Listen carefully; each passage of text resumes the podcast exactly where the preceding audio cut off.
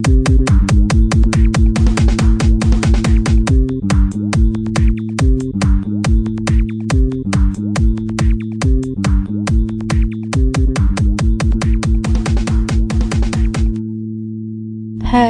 halo, aku Steffi. Selamat datang di podcastku. I am nobody but let me be your friend ya.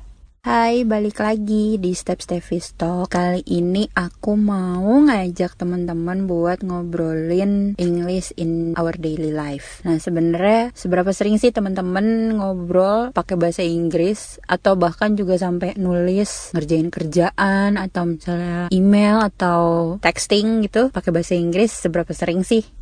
Kalau aku sih personally sebenarnya nggak sering-sering banget ngobrol pakai bahasa Inggris atau kerja pakai bahasa Inggris kecuali memang partner kerja aku mengharuskan aku email atau texting mereka atau telepon pakai bahasa Inggris. Dan ya walaupun sebenarnya bahasa Inggris juga nggak bagus-bagus banget sih, nilaiku pas-pasan aja bahasa Inggrisnya. Tuh itu juga sempat ikut les cuman conversation class yang ya cuma buat daily aja sih gitu. Maksudnya ya lebih banyak ke pemahaman bahasa Inggris daripada pemanfaatannya kalau aku. Nah, kali ini aku nggak sendirian karena aku ngajak seseorang di inner circle aku buat ngobrolin soal English in our daily life. Nah, hai. Halo. Suaranya biasa aja, nggak usah di nggak usah di bas-basin gitu. Ya oke. Halo teman-teman. Halo. Nah, em, kenapa aku ngajak seseorang ini? Karena memang dia salah satu partner aku yang sering aku ajak buat ngobrol atau texting pakai bahasa Inggris. Aku mau nanya nih sama kamu, menurut kamu seberapa penting sih bahasa Inggris dalam kehidupan sehari-hari?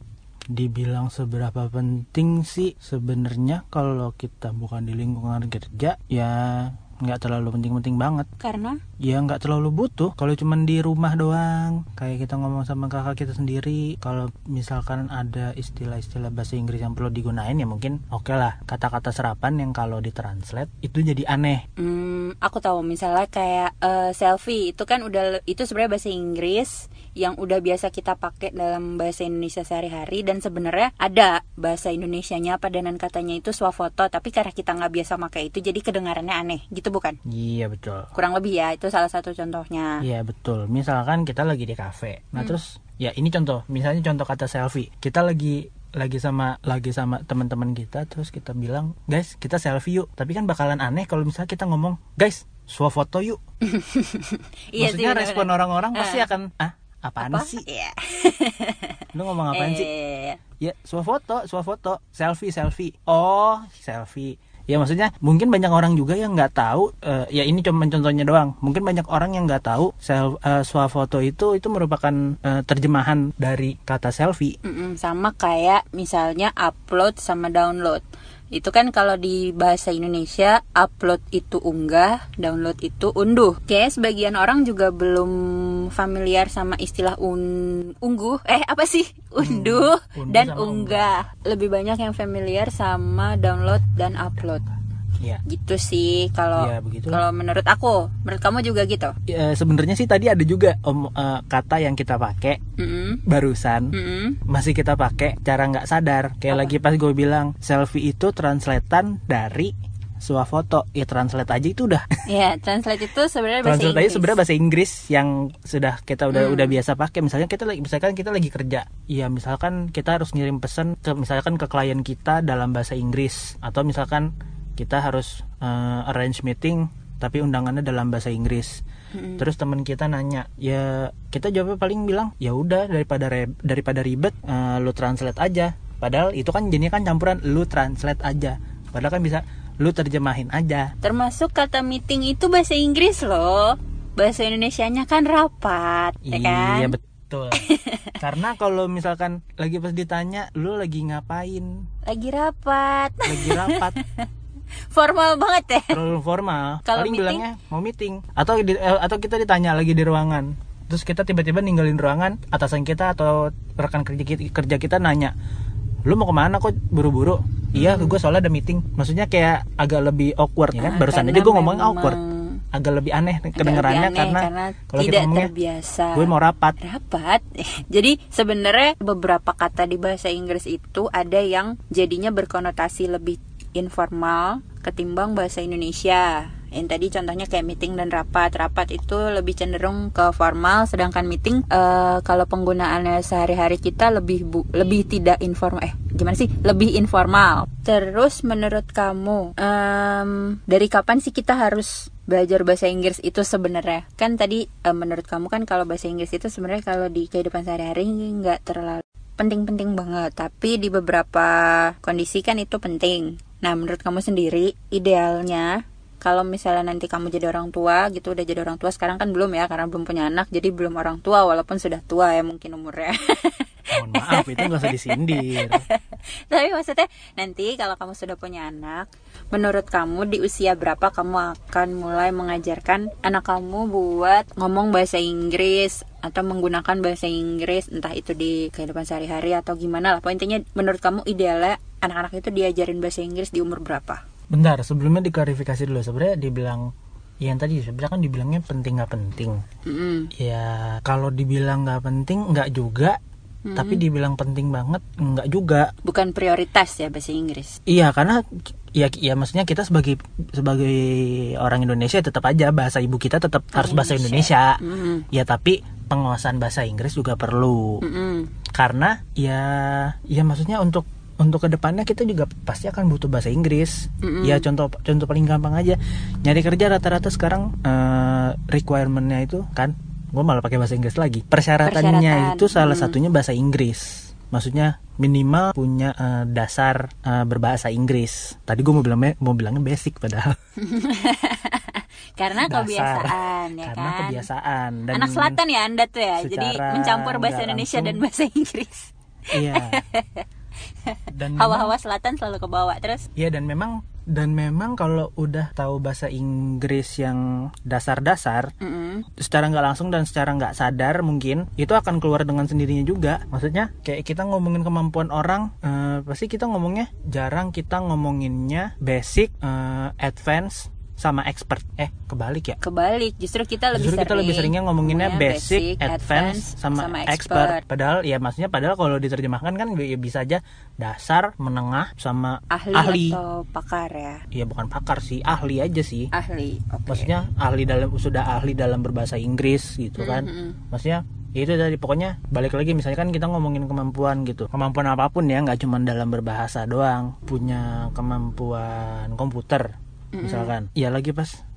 pasti deh lagi secara nggak langsung kita akan ngomonginnya uh, saya bisa kok basic-basic komputer. Padahal sebenarnya bahasa Indonesia adalah dasar. Ya kalau aku sih bukan karena aku anak selatan ya. Ya walaupun, walaupun iya juga sih anak walaupun selatan. kenyataannya anak selatan tapi bukan selatan. Ka bukan karena notabene tinggal di selatan jadi menyerap bahasa Inggris dalam dalam kehidupan sehari-hari lebih banyak ya maksud kamu gitu kan? Enggak bukan. Dan ya maksudnya ngomong bahasa Inggris bukan gaya-gayaan gitulah ya. Bukan gaya-gayaan sebenarnya kalau diajakin ngomong bahasa Inggris pun dibilang dibilang dasar-dasar banget enggak. Tapi dibilang menengah juga guanya nggak nggak percaya diri. Hmm, jadi kayak misalnya kalau diajak ngomong full bahasa Inggris kadang masih ada kagoknya. Kalau iya, kata orang Betawi ya kan? Masih agak kagok tapi bukan berarti nggak ngerti bahasa Inggris secara keseluruhan gitu kan. Apa yang diomongin konteksnya gitu atau istilah-istilahnya iya, ya kan? Betul banget. Nggak fasih hmm, maksudnya kita kita ngerti yang diomongin mm -hmm. tapi kita bingung balasnya gimana. Ya dan ini sih kayaknya nggak cuma bahasa Inggris doang sih. Termasuk bahasa daerah pun juga kadang kita gitu. Maksudnya ya ya aku karena ya aku orang Padang. Uh -uh. orang Padang ngomong. ngomong masih ada ngertinya gitu. Tapi lagi pas ditanya? Ditanya disuruh jawab jawabnya pakai bahasa Indonesia. Sama-sama malah bukan bahasa Padang. Aku juga bahasa Jawa gitu sih di rumah. Walaupun uh, orang tua sering ngomong bahasa Jawa keluarga juga kalau ketemu ngomong pasti bahasa Jawa. Tapi kayak lebih milih nyautinnya pakai bahasa Indonesia karena eh, nggak uh, tahu kalau di Padang tapi kalau di Jawa tuh ada yang halus ada yang kasar gitu kan. Dan takutnya salah gitu menjawab orang yang lebih tua. Jadi kalau aku amannya udah pakai bahasa Indonesia aja. Walaupun sebenarnya aku ngerti apa yang mereka omongin gitu. Ya intinya apa yang kita sampaikan itu ya maksudnya jangan sampai bikin orang salah paham. Maksudnya hmm. kalau uh, ini agak agak belok dari topik bahasa Inggris dulu ya. Uh -uh. maksudnya kalau kita dalam berbahasa daerah usahakan jangan sampai orang salah paham dengan apa yang kita sampaikan. Sebenarnya sih mungkin kalau bahasa Inggris mungkin nggak ada yang halus dan kasar gitu. Yeah, maksudnya uh -uh maksudnya kayak kalau di Indonesia kan ada bahasa Jawa bahasa Jawa halus Jawa misalkan bahasa bahasa Jawanya bahasa Jawa orang mana? Misalkan orang Jogja atau orang Solo itu kan halus. Mm-mm. terus kalau misalkan orang Jawa yang kayak ngapak atau misalkan orang mungkin Jawa Timur. Jawa Timur gitu kan yang sering aku dengar mereka Jawanya Jawa kasar. Ya cuman kan kalau bahasa Inggris kan kayaknya nggak ada. Ada sih sebenarnya istilah bahasa Inggris slang itu loh.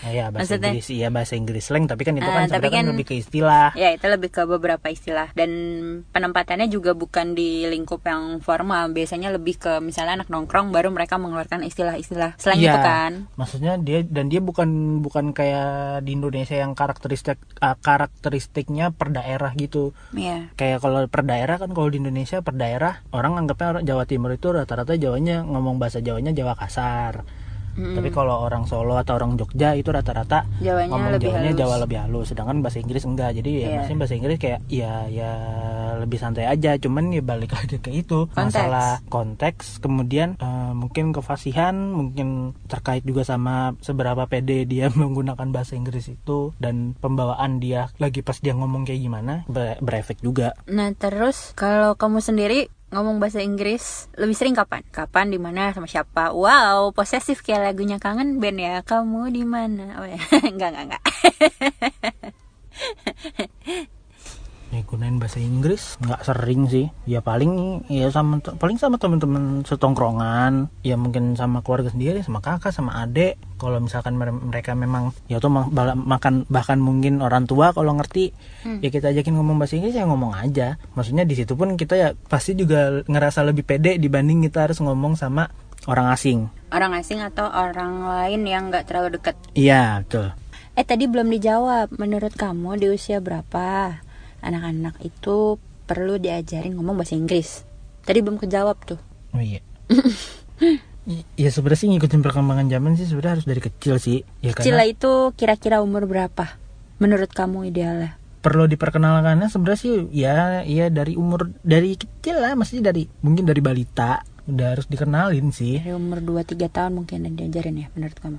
Maksudnya dikenalin eh di, dikenalin ya bukan diajarin Mungkin lebih dikenalinnya kayak mungkin dari umur 2-3 tahun Kayak dia udah mulai Ya atau bahkan sebelum umur 2 tahun ya misalnya kayak masih mungkin lagi pas dia masih ya mungkin lagi pas dia baru lahir mau dikenalin dengan bahasa Inggris pun juga sebenarnya nggak masalah. Mm-mm, Ya bahkan kan kalau misalkan kata ahli mungkin mm-mm, ya kayak lagi pas Dalam kandungan Iya, lagi pas dalam kandungan pun mendengarkan banyak bahasa itu bisa meningkatkan kecerdasan katanya. Sih Iya begitu. kan juga kan kalau kalau muslim kan kayak lebih sering di, diperdengarkan ayat suci Al-Quran dari zamannya masih di kandungan gitu kan.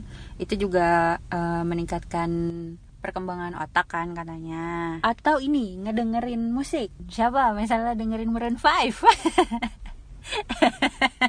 Iya, nggak musik yang begitu juga. Enggak, enggak. maksudnya Maksudnya musiknya musik yang buat edukasi. iya iya Justru kalau misalkan dengerin lagu, kalau dengerin lagu, kalau misalkan masih dalam kandungan, ya emang justru katanya mendingan eh, instrumental. instrumental oh Kalau bahasa Inggris kayaknya kalau lagi masih dalam kandungan maksud, eh, masih belum terlalu perlu banget.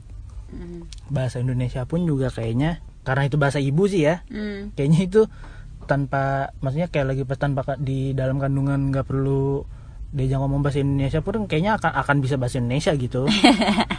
ya iya nanti dia brojol juga sama emaknya diajak ngomongnya bahasa Indonesia Nah, iya, cuman kan kalau kayak bahasa Inggris atau bahasa asing lainnya lah ya mungkin Atau bahasa cuma bahasa asing Inggris lainnya. aja ya itu perlu di perlu diperkenalkan terlebih dahulu baru sejak diajarin. oke last question nih menurut kamu gimana cara menyikapi orang-orang yang eh, mungkin kemampuan berbahasa asingnya utamanya bahasa Inggris ya karena kan memang em, bahasa Inggris itu kan bahasa yang lebih mendunia sekarang.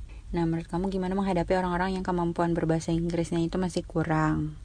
Terus gimana eh, cara ngajak mereka supaya pelan-pelan mau belajar bahasa Inggris di usia mereka yang sudah tidak lagi dini. sudah tidak lagi muda Iya iya iya, maksudnya itu sudah tidak lagi muda, maksudnya udah di atas 20 tahun lah yang memang yang belum tua-tua amat tapi udah nggak lagi muda intinya gitu.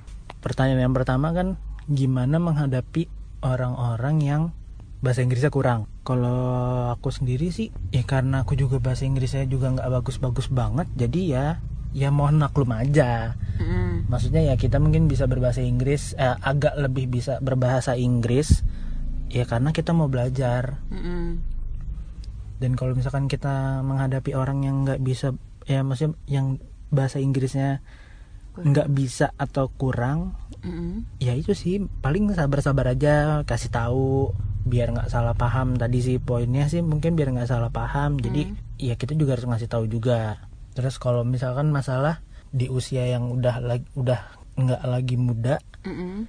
mau belajar bahasa Inggris atau enggak ya itu balik ke orangnya sih maksudnya ya kadang kalau emang orangnya yang udah tambeng gitu udah udah batu gitu mau diajarin kayak apa juga kalau kalau dari orang yang nggak mau terima ya yang nggak akan masuk juga ke otak jadi kayak cuman masuk kuping kiri keluar kuping kanan ya udah numpang lewat doang aja Masih mending ada yang lewat. Kadang-kadang cuman masuk, eh nggak jadi balik lagi gitu. iya atau malah kupingnya iya atau malah kuping mungkin kupingnya udah ditembokin jadi yang diomongin ya Mental. langsung mantul kena dinding di sebelah kupingnya mungkin ya sebenarnya selama ada kemauan mah pasti pasti akan selalu bisa Makin bertambah. makin bertambah umur kita memang kemampuan kita untuk menyerap dan mempelajari suatu hal mungkin kadang-kadang jadi lebih lambat prosesnya daripada waktu masih muda. Daripada waktu masih lebih muda Oh iya. masih lebih muda dong iya iya iya iya. iya. ya tapi itu sih selama selama mau belajar Mm. pasti pasti lama-lama bisa sih maksudnya paling nggak paling nggak ada yang nyangkut nyangkut lah paling nggak ada yang nyangkut nyangkut Oke, ya udah. Pokoknya aku coba wrap up obrolan kita ya. Jadi intinya tadi kan aku sempat nanya soal seberapa penting bahasa Inggris dalam kehidupan sehari-hari. Menurut kamu penting nggak penting? Balik lagi ke konteks dan sikon. Maksudnya em, situasinya di mana dan dengan siapa kita Berbicara. akan menggunakannya. Ya mau itu ngomong, mau itu mau itu ngomong atau mau itu nulis kita eh, itu balik lagi ke konteks sama sikon kan gitu. Nah terus tadi juga sempat nanya di usia berapa idealnya anak-anak diajarin bahasa Inggris. Diperkenalkannya sejak dini mungkin sejak dia baru lahir atau mungkin kalau dari dalam kandungan ya nggak semasif kalau dia udah lahir gitu kan. Tapi pelan-pelan udah mulai diajarin sejak masih kecil banget gitu sedini mungkin. Tapi kalau yang eh, buat diajarinnya mungkin di umur batita kali ya 2-3 tahunan. Eh balita balita atau batita sih. Ya pokoknya intinya di Ya, usia dua balita itu udah mulai ya maksudnya udah ya diperkenalkan kemudian baru diajarkan. Diajarin. intinya diperkenalin dulu. Mm, Baru diajarinnya kemudian nah, nah terus em, oh yang jelas sih kalau kalau ngomong bahasa Inggris atau bahasa asing apa pun tuh harus pede. Nah biasanya pede itu kan munculnya dari inner circle ya entah itu teman-teman dekat teman tongkrongan pasangan keluarga atau ya memang mitra yang memaksa kita atau partner yang memaksa kita buat Bu- sebenarnya bukan Menggunakan- bukan bukan partnernya yang memaksa kita maksudnya kondisinya mengharuskan ya, kita ya buat tadi me- tempat eh, apa tempat dan tempat dan partner bicara kita yang mengharuskan kita berbahasa Inggris. Ya, sebenarnya nggak cuma ngomong doang sih kadang-kadang tekstual juga perlu kan bahasa Inggris. Intinya kan nggak cuman tu- nggak cuman obrolan kan kadang-kadang tekstual juga kita perlu berbahasa Inggris. Eh balik lagi ke sikonnya kalau misalnya di dunia kerja gitu kan kadang beremail em, atau kirim pesan melalui em, apa pun deh medianya yang perlu. Tekstual kan juga bahasa Inggris gitu kan kadang-kadang dibutuhkannya. Jadi sebenarnya kapan di mana sama siapa bahasa Inggris itu perlu digunakan atau bahasa asing perlu digunakan tergantung situasi dan kondisinya kan. Nah terus em, gimana cara menghadapi orang-orang yang kemampuan bahasa Inggrisnya kurang? Ya kita maklum aja itu bukan bahasa ibu kita. Kalau memang ada yang nggak paham ya udah. Bule-bule itu yang berbahasa Inggris juga memaklumi kok kalau misalnya ada orang asing yang kemampuan bahasa Inggrisnya tuh kurang gitu selama mereka paham konteksnya. Makanya konteks dan situasi kondisi itu penting sih. Ya udah kayaknya kali ini udah dulu. Terima kasih Mail. Pasangan aku cie. Uh, partner in crime. Ya partner in crime aku. Akun sosial medianya di @mmailss kalau misalnya teman-teman ada yang mau follow silahkan. Ada di Twitter Instagram dan apalagi sih yang pakai nama itu ya. Pokoknya cari aja M M A I L S S. Terima kasih sudah nemenin aku buat ngobrolin soal pentingnya bahasa Inggris di kehidupan sehari-hari. Semoga ada faedah yang bisa diambil sama teman-teman semua yang udah ngedengerin. Amin. Amin. See you guys nanti kita cerita lagi ya. Dadah